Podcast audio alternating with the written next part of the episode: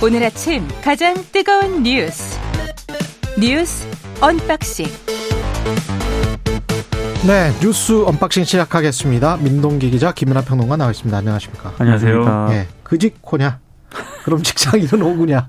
예. 말이 좀 어려워요. 네. 어, 렵습니까 발음이 좀 어려운 것 같습니다. 발음이 네. 빨리 해보세요. 그러면 거짓코냐? 뭐 이렇게 갈 수도 있고요. 예. 재밌게 한번 제가 만들어 봤습니다. 예. 네, 좀 마케팅에 성공해야 될 텐데. 아, 예. 네. 쉽지가 않네요. 유행어 만들기가 예. 네, 쉽지 않습니다. 여기저기 예. 가서 그짓코 얘기하겠습니다. 예. 네. 어, 이 노동개혁 과 관련해서 드라이브를 거는데 노동조합 부패를 지금 대통령이 언급을 했습니다. 그러니까 어제 기획재정부 신년 업무 보고를 했는데요. 예. 거기 앞서서 윤석열 대통령이 노조 부패를 음. 공직 부패, 기업 부패와 함께 3대 부패로 규정을 했습니다. 엄정한 법 집행에 나서겠다 이렇게 밝혔는데요. 기업 부패를 막는 첫 번째는 기업 회계의 투명성이었다 이런 점을 언급을 하면서 노조 활동 역시 투명한 회계 위에서만 더욱 건강하게 발전할 수 있다. 이렇게 얘기를 했습니다. 그러면서 이제 노동개혁 문제를 언급을 했는데요. 노동시장 이중구조 개선과 합리적 보상 체계 그리고 노노 간 착취 시스템을 바꾸는 것이야말로 노동의 가치를 존중을 하는 것이다. 노동 제도 개편 방향은 노사 법치주의 확립 이런 점을 좀 강조를 했습니다. 그러니까 적폐청산을 현 정부 기조로 새롭게 내세우면서 첫 번째 대상으로 이제 노조 부패를 꼽았다는 그런 점에서 노동계가 상당히 반발을 하고 있는데요. 이게 어느 정도 좀 맥락이 좀 있습니다. 한덕수 국무총리가 노조 재정 운영 투명성을 또 언급을 하지 않았습니까? 예. 그리고 국민의힘이 이른바 노조 깜깜이 회계 방지법을 발의를 했고 윤석열 대통령까지 이제 노조 부패 척결을 강조를 했기 때문에 사실상 민주노총을 향한 대대적 공소에 나설 것으로 일단 예상이 되고 있고요. 특히 국고 지원 부분에 대한 정부의 감사라든가 고발을 통한 수사기관의 수사가 예상이 되고 있는데 뭐 한국노총, 민주노총 어제 다 강력히 반발을 하고 있는 그런 상황입니다. 근데 물론 이제 노조가 부패를 했으면 그거는 이제 뭐 바로 잡아야죠. 근데 좀 뭐랄까 혼란이 생기는 게 정부는 어쨌든 노동개혁을 하겠다라는 거지 않습니까? 그리고 노동개혁이라는 거는 그게 뭐 개혁이냐 뭐냐라는 논란도 있겠지만 일반적으로 생각할 때 어떤 시스템의 문제를 주로 얘기하는 거잖아요. 앞서 말씀하신 것처럼 노동 시간의 문제랄지 임금 체계의 문제랄지 그다음에 이제 고용 안정성의 문제랄지 그래서 뭐 정규직을 뭐 중규직화 한다든지 뭐 이런 것들이 있지 않습니까? 그것도 또 이제 무엇을 위해서예요?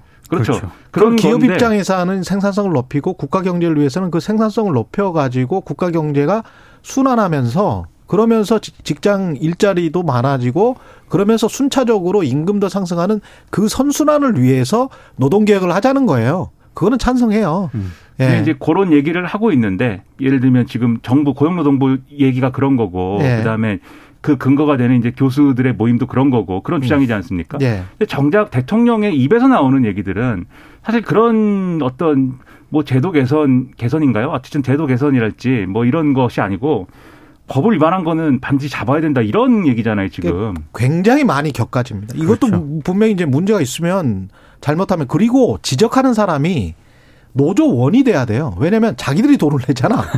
자기들이 조합비를 내는데 그 조합비를 가지고 회계를 불투명하게 해서 노조 집행부가 자기들끼리 뭐 술을 마시고 그랬다.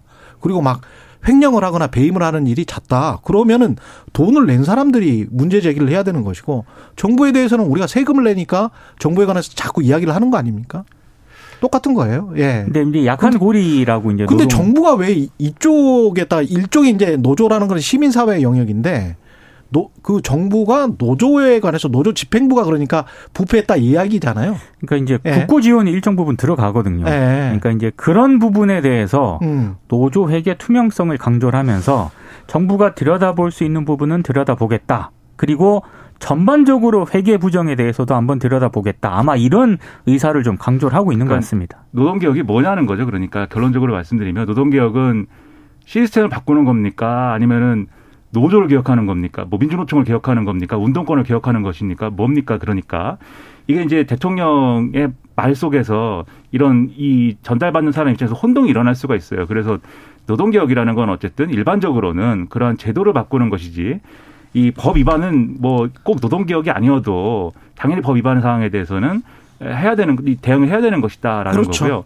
이게 잘못하면 어떻게 해석될 수가 있냐면 그러니까 정부가 노동 개혁을 하고 싶다. 그래서 그런 뭐 일을 더 많이 시키고 그다음에 뭐 임금을 덜덜 덜 준다라고 최경영 기자는 해석을 했는데 그런 방향으로 제도를 바꾸고 싶은데 그 걸림돌이 되는 게 어, 이러한 노조 기득권이다.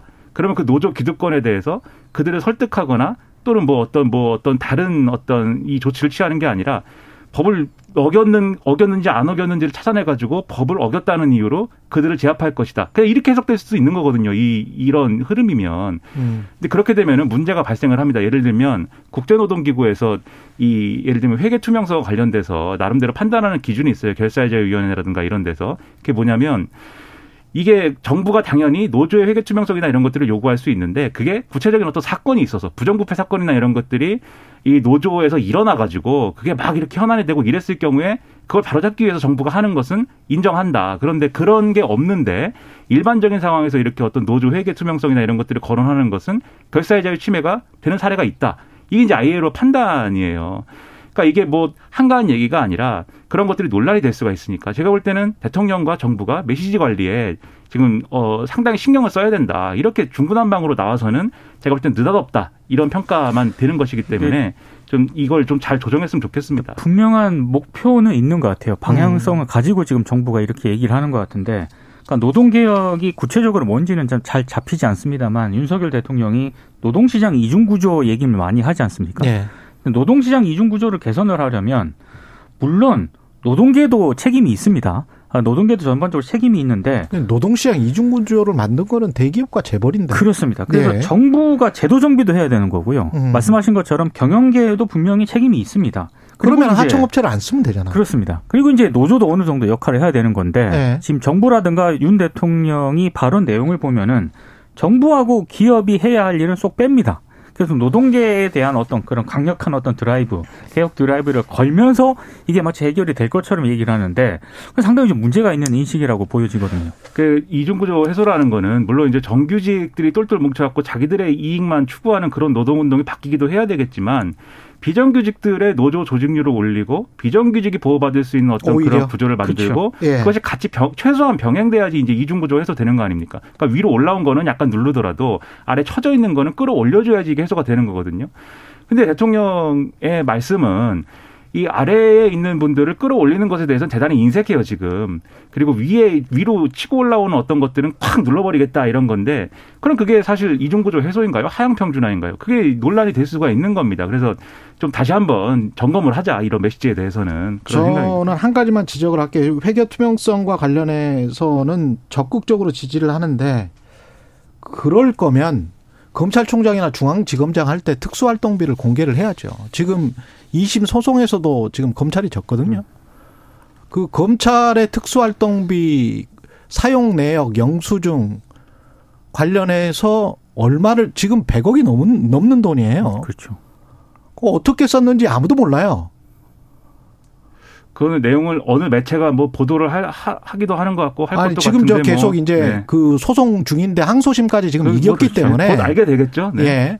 근데 이런 것들을 자발적으로 이거 이거 똑같은 거 아닙니까? 회계 투명성을 강화를 한다면 자발적으로 검찰이 또는 우리나라에서 그 투명성이 그 적었던 부분들이 있잖아요. 국정원이랄지 검찰이랄지 이런 권력기관들 대통령이 너무나 잘 아실 거 아니에요. 중앙지검장과 검찰총장을 지냈기 때문에 본인도 특수활동비를 썼거든요. 그러면 거기에 관한 회계 투명성은 어떻게 되는 겁니까? 그건 음. 유권자로서 당연히 공개를 요구할 수밖에 없는 것이고 그걸 낱낱이 좀 공개해서 어디에서 그런 어떤 술자리가 있었으면 그 술자리가 적절했는지 그 가격이 적절했는지 그런 거를 먼저 따지고 난 다음에 이런 회계 투명성을 전체적으로 이야기를 해야 그래야 국민들이 납득할 수 있을 것 같습니다. 투명한 사회가 돼야 됩니다. 네. 네. 내년 경제 성장률은 1.6% 전망을 내놨는데 1.6%면 제가 그 경제 성장률 전망치로만 보면 정부가 내놓은 최하 아닙니까? 그렇습니다. 예. 코로나19 금융위기 등을 제외하면 음. 첫 1%대 성장인데요. 한국은행이 1.7% 전망을 했고 KDI보다 전망치보다 정부가 전망치가 더 낮게 잡았거든요. 그러니까 보통은 이 전망치를 이 기간보다는 높게 잡아왔었는데 결국에는 이 윤석열 정부가 재정 지출을 통해서 경기 부양은 하지 않겠다. 아마 이런 기조를 좀 표방을 한 것으로 보입니다. 대신에 부동산 규제 완화라든가 기업 감세, 유동성 지원 등을 통해서 뭐 민간이라든가 시장이 제도약의 돌파구를 마련하도록 유도하겠다 이런 방침을 밝혔고요. 어, 특히 이제 눈에 띄는 대목이 다주택자들에 대한 전폭 대폭적인 부동산 규제 완화를 어제 이제 표방을 했다는 점인데 내년부터 서울과 경기 과천, 성남, 하남, 광명과 같은 부동산 규제 지역에서는 다주택자도 집값의 30%까지 주택 담보 대출을 받을 수 있게 됩니다. 그리고 85제곱미터 이하 아파트에 대한 장기 매입 임대 등록을 재개하고요. 이들 임대 사업자에게 취득세 감면, 양도세 중과 배제, 종부세 합산 배제, 파격적인 세제 혜택을 또 제공을 하기로 했고요.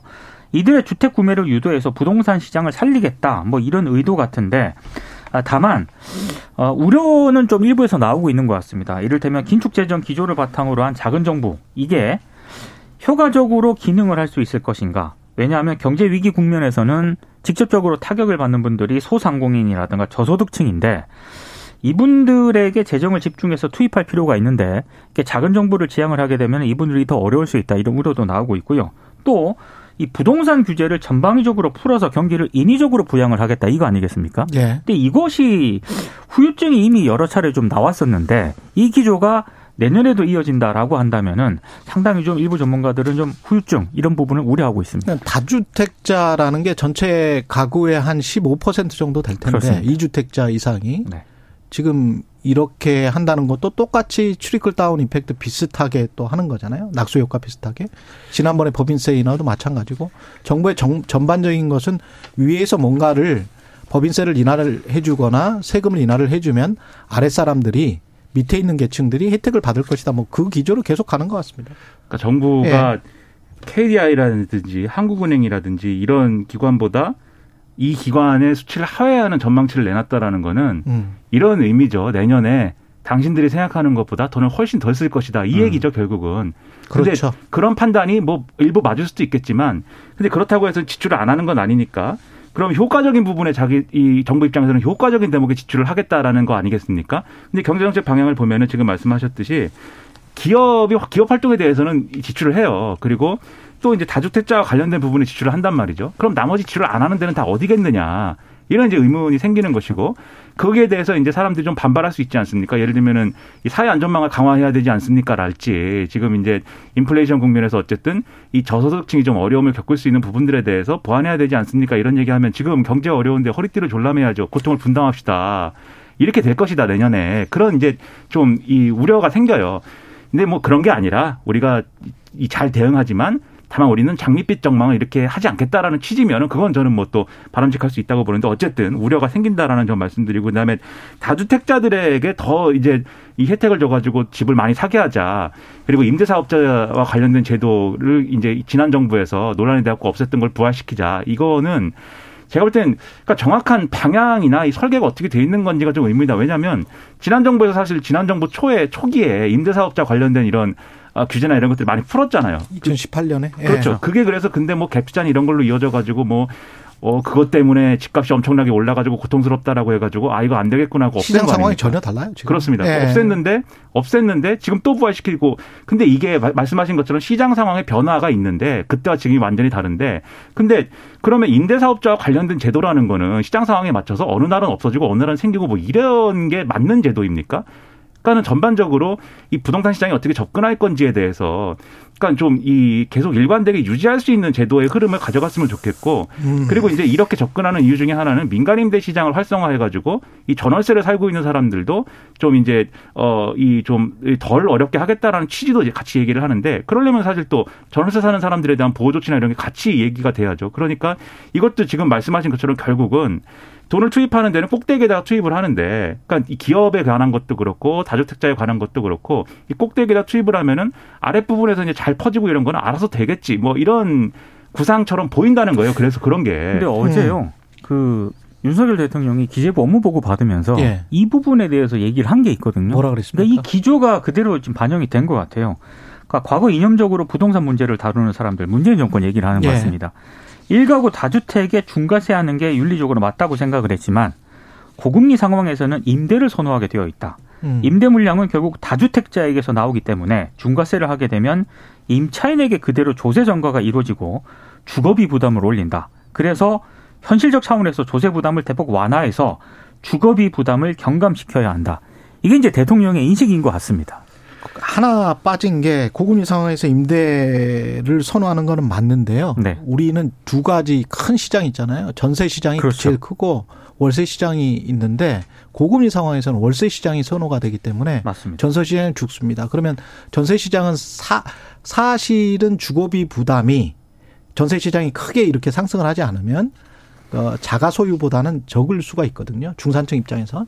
그러면 전세 시장이 위축되고 월세 시장이 커진다는 거는 전반적으로 중산층을 포함해서 주거비가 상승된다는 음. 의미이기 때문에 이게 꼭 그렇지는 않고요. 제가 한 가지만 지적하고 넘어갈게요. 이게 지금 다주택자들한테 이렇게 각종 혜택을 주잖아요. 그럼 네. 다주택자들이 보는 거는 딱 한 가지예요. 수익률. 음. 수익률만 봅니다. 법인들도 똑같습니다. 수익률만 봅니다. 근데 그때 뭐가 제일 중요하냐? 가격이 중요합니다. 가격이 충분히 떨어지지 않으면 투자자는 접근을 하지 않습니다. 세금의 문제가 아니에요. 시장의 문제입니다. 예. 아직까지는 시장이 그렇게 다주택자들의 마음을 움직일 수 있는 그런 시장은 아닌 음. 것 같다. 예. 그런 생각을 하고요. 예. 여기까지 하겠습니다. 뉴스 언박싱 민동기 기자 김민아 평론가였습니다. 고맙습니다. 고맙습니다. KBS 1라디오 최경영의 최강시사 듣고 계신 지금 시각 7시 39분입니다.